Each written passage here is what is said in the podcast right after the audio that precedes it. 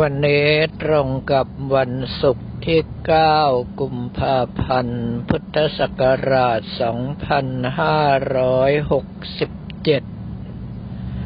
เป็นวันแรม 15 ค่ำเดือนยี่ ตรงกับวันสิ้นปีของจีน ซึ่งเรียกกันว่าวันไหว้ ทำให้มีเสียงประทัดดังสนั่นบันไหวรอบวัดตั้งแต่เที่ยงคืนเป็นต้นไป แสดงว่ามีพี่น้องเชื้อสายจีนอยู่ในทองผาภูมิไม่น้อยเลยแต่ว่าดูแล้วก็มีสิ่งที่ผิดเพี้ยนอยู่หลายต่อหลายประการด้วยกัน อย่างเช่นว่าโดยปกติแล้ว การบวงสรวงหรือว่าไหว้แม่ย่านางรถนั้น เขานิยมทำกันในช่วงศาสตร์จีน แต่ว่าตุดจีนนี้ก็เห็นมีกระเซ็นกระสายมาหลายคันเช่นกัน แล้วมีข่าวออกทางสื่อเสียด้วย ว่าบางคันจุดทูบเทียนไหว้ไว้แล้ว ไม่ได้อยู่เฝ้าทำให้ไฟไหม้รถเสียหายไปทั้งคันก็มี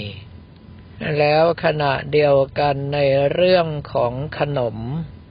ก็มีส่วนเกินมามาก ไม่ได้เป็นขนมตามหน้าตามฤดูกาลหรือตามเทศกาลแบบก่อนหน้านี้ ซึ่งบรรดาคนขายก็ไม่น่าตำหนิ เพราะว่าถ้าทำมาแล้วขายได้เขาก็ต้องทำอยู่แล้ว ในส่วนที่คนซื้อต่างหาก ที่ควรจะศึกษาว่าในแต่ละเทศกาลนั้นจะต้องไหว้ด้วยอะไรบ้าง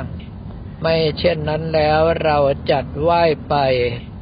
บุคคลที่รู้จริงมาเห็นเข้าก็ได้แต่ถอนใจ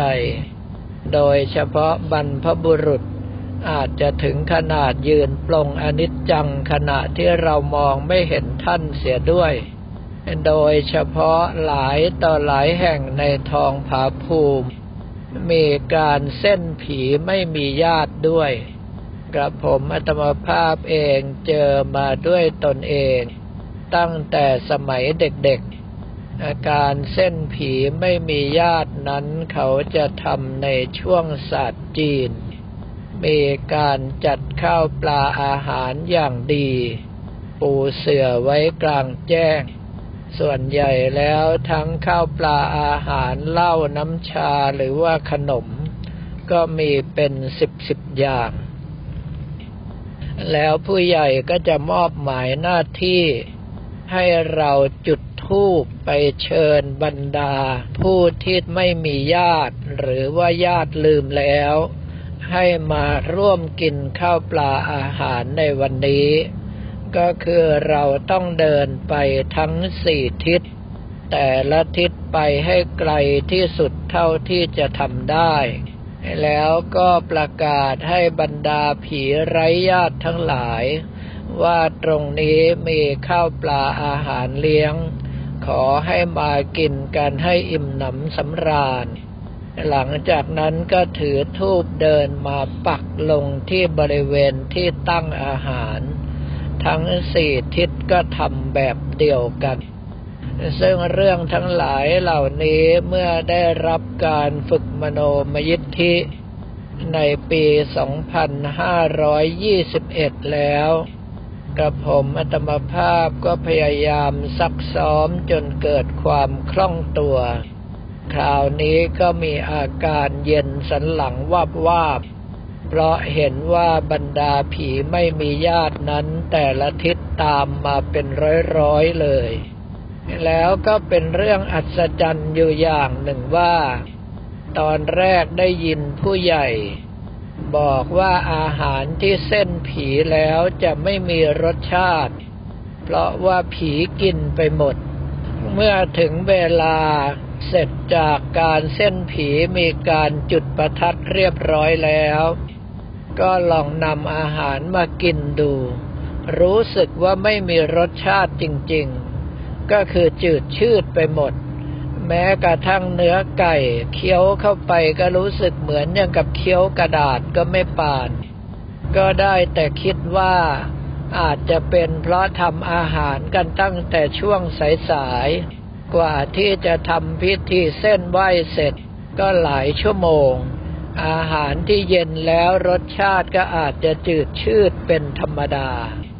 แต่พอไปเจอบรรดาเปรตบ้าง อสุรกายบ้าง ที่ตะเกียบตะกายเสาะหาอาหารสำหรับตนเอง เห็นบรรดาอสุรกายทั้งหลายกินซากสัตว์ ก็กินในลักษณะที่ว่าแหว่งหายไปเป็นตัวเลย แต่ครั้นถึงเวลาเขาเห็นเราแล้วตกใจเตลิดหนีไป ใช้สายตาปกติมองไปก็ยังเห็นซากสัตว์เป็นตัวอยู่เหมือนเดิม เมื่อไปกราบเรียนถามพระเดชพระคุณหลวงพ่อวัดท่าสุงท่านบอกว่าพวกนี้เขากินในส่วนของนามธรรม ในเมื่อกินในส่วนของนามธรรม บางทีก็เป็นแค่กลิ่นหรือว่ารสไม่ใช่เป็นรูปที่โดนกินลงไป ดังนั้นรูปที่เหลืออยู่บางทีก็ไม่มีรสอะไรเหลือเลย อย่างอาหารที่เขาไหว้ตรุษจีน กระผมอัตวภาพก็เพิ่งจะเข้าใจในตอนนั้นเอง ว่าในเรื่องทั้งหลายเหล่านี้ บรรดาเปรตหรืออสุรกายตลอดจนสัมภเวสีทั้งหลาย เขากินในส่วนของนามธรรม จึงให้น้องชายซึ่งปัจจุบันก็คือ พระครูธรรมทรแสงชัยกันตสีโล ลองไปชิมเหล้าที่เส้นผีดู เนื่องเพราะว่าตอนนั้นน้องชายยังไม่เว้นของพวกนี้ ส่วนกับผมอัตมภาพนั้นกินของพวกนี้ไม่ได้เลย น้องชายก็จัดการซดเหล้าขาวเป็นหนึ่งถ้วย แล้วก็บอกว่ากลิ่นยังมีนะครับ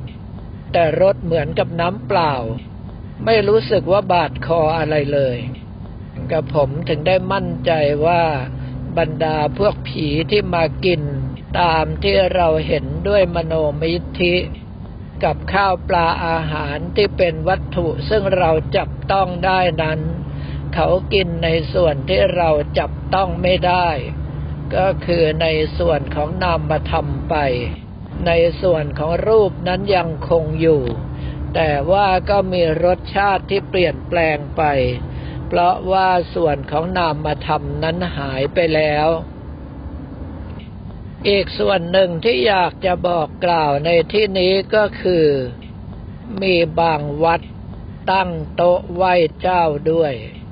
กับผมอัตมภาพเห็นแล้วก็งงงๆเนื่องเพราะว่าถ้าหากเรายึดพระรัตนตรัยเป็นหลัก การที่ไปไหว้เจ้า ไม่แน่ว่าอาจจะทำให้หลุดจากสรณคมไปเลยก็ได้ เนื่องเพราะว่าเจ้าส่วนมากที่กระผมธรรมภาพเจอมานั้น ก็เป็นเทวดาชั้นต่ำคำว่าเทวดาชั้นต่ำก็คือ ยังมีเทวดาที่มีศักดานุภาพเหนือกว่าคอยคุมเป็นชั้นๆขึ้นไป อย่างที่กระผมธรรมภาพไปดูการแห่เจ้า ที่อำเภอหัดใหญ่จังหวัดสงขลา ปรากฏว่ารอดูเท่าไหร่เจ้าก็ไม่ยอมลงเสียที ทั้งๆทที่ม้าส่งพร้อมแล้วพร้อมอีก จึงตั้งใจดูปรากฏว่าเห็นเทวดาที่รักษาบริเวณนั้น ยืนคุมอยู่ไม่ห่าง ถามว่าทำไมถึงไม่ลงเสียที เขาบอกว่า พวกนี้เกรงใจท่านครับเลยไม่กล้าลง กับผมอัตวภาพจึงบอกกับเทวดาซึ่งท่านคุมอยู่ว่า บอกให้พวกนั้นลงได้เลย ไม่ต้องเกรงใจ เพราะว่ากับผมอัตวภาพอยากดูว่าลงแล้วเป็นอย่างไร ปรากฏว่าเมื่อได้รับอนุญาต บรรดาเทวดาชั้นต่ำก็ลงกันแหลกลาน ลงกระทั่งคนที่คุมขบวนด้วย จนต้องไปให้หัวขบวนเป็นคนนำออกให้ เมื่อออกมาแล้วจึงไปคุมกระบวนได้ ถามเทวดาท่านว่าตรงส่วนนี้ได้อะไร เขาบอกว่าอย่างน้อยก็ช่วยให้ชาวบ้าน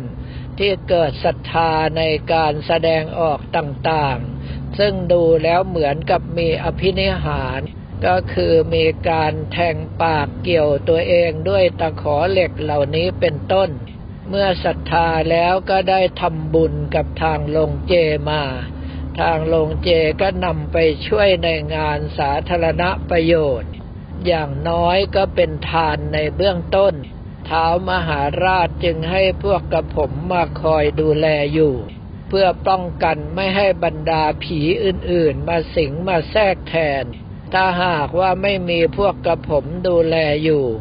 บางทีม้าทรงเหล่านี้ก็อาจจะมีพวกผีเข้ามาสิงแทนได้ อย่างน้อยๆ บรรดาเทวดาชั้นต่ำเหล่านี้ เขาก็ยังจัดอยู่ในส่วนของภูมิเทวดาบ้าง รุกขเทวดาบ้างไม่ใช่พวกผีทั่วไปที่อาจจะแปลเจตนาเป็นอื่น เนื่องจากว่าไม่มีหิริโอตตปะคอยควบคุมอยู่ ดังนั้นการที่บางวัดไปจัดโต๊ะไหว้เจ้า กับผมอัตมภาพเห็นว่าถ้าหากท่านต้องการจะไหว้เจ้า เพราะว่ามีเชื้อสายจีนจริง ๆ ก็ขอให้ไหว้ไปถึงเจ้าที่ใหญ่ที่สุด ก็คือองค์สมเด็จพระสัมมาสัมพุทธเจ้าเลย ก็คือตั้งโต๊ะไว้หน้าพระพุทธรูปไปเลยหมดเรื่องหมดราว หรือว่าตั้งโต๊ะเอาไว้แล้วก็มีพระพุทธรูปตั้งไว้บนโต๊ะสักองค์หนึ่ง เป็นสัญญลักษณ์ว่าเราไหว้พระพุทธเจ้าลงมา แต่ว่าให้ยกเอาในส่วนที่เป็นสุราออกเสีย อย่าให้มีอยู่ในพิธี ไม่เช่นนั้นแล้วคนอาจจะเข้าใจผิดได้ อีกส่วนหนึ่งก็คือ วันนี้มีพระสงฆ์ไปไหว้ขอพรเจ้าแม่กวนอิมด้วย ท่านจะไปถือว่าเจ้าแม่กวนอิมเป็นพระโพธิสัตว์ เป็นศาสนาพุทธเหมือนกันกระผมอัตมภาพขอเรียนถวายว่าไม่เหมือน เจ้าแม่กวนอิมเป็นพระโพธิสัตว์ แต่ว่าเป็นพุทธศาสนามหายาน โดยเฉพาะท่านอยู่ในรูปของสตรี เราจะไปแสดงความเคารพ โดยการกราบการไหว้นั้นไม่สมควร คนที่ไม่เข้าใจจะตำหนิเอาได้ แล้วขณะเดียวกัน ก็เป็นการลดคุณค่าลดราคาของพุทธศาสนาเทรวาสของเราลงไปอีก เนื่องเพราะว่าญาติโยมส่วนใหญ่ เพราะเห็นว่าพระสงฆ์ยังไปไหว้ไปกราบเจ้าแม่กวนอิม ก็เห็นว่าไม่จำเป็นที่จะต้องเข้าหาวัดวาอารามในพระพุทธศาสนาเถรวาทก็ได้ เพราะว่าพระสงฆ์เถรวาทยังไปกราบไหว้พระโพธิสัตว์ของมหายานอยู่เลย สิ่งทั้งหลายเหล่านี้เป็นเรื่องละเอียดอ่อน ไม่ใช่เรื่องของการลดมานะไร้มานะ แล้วท่านจะกราบจะไหว้ใครก็ได้ เพราะว่าสิ่งที่ท่านทำนั้น จะสร้างความเข้าใจผิด และสร้างความเสียหายให้กับพระพุทธศาสนา พระภิกษุสัมมเนนนั้น เป็นปูชนียบุคคล ที่คนเขาเคารพบบูชาเป็นปกติ สิ่งที่เราคิด สิ่งที่เราพูด สิ่งที่เราทำ จะมีอิทธิพลอย่างน้อยๆก็ต่อคณะสิทธิ์ของตัวเอง ถ้ามีคนเคารพนับถือมาก ก็จะมีอิทธิพลต่อพระพุทธศาสนาส่วนรวมไปด้วย เราจึงต้องระมัดระวังในการกระทำในคำพูด ตลอดจนกระทั่งในความคิดของเราเอง อย่าให้เกิดความเสียหายต่อพระพุทธศาสนาได้ ถ้าท่านไม่มั่นใจว่าจะทำให้เกิดความเสียหายหรือว่าเสื่อมเสียหรือไม่ ก็ให้สอบถามจากครูบาอาจารย์ หรือว่าบุคคลที่ท่านรู้จริง เมื่อได้รับคำชี้แจงแล้วก็จะได้ปฏิบัติได้ถูกต้องต่อไปสำหรับวันนี้ก็ขอเรียนถวายพระภิกษุสัมมาเนนของเราและบอกกล่าวแก่ญาติโยมแต่เพียงเท่านี้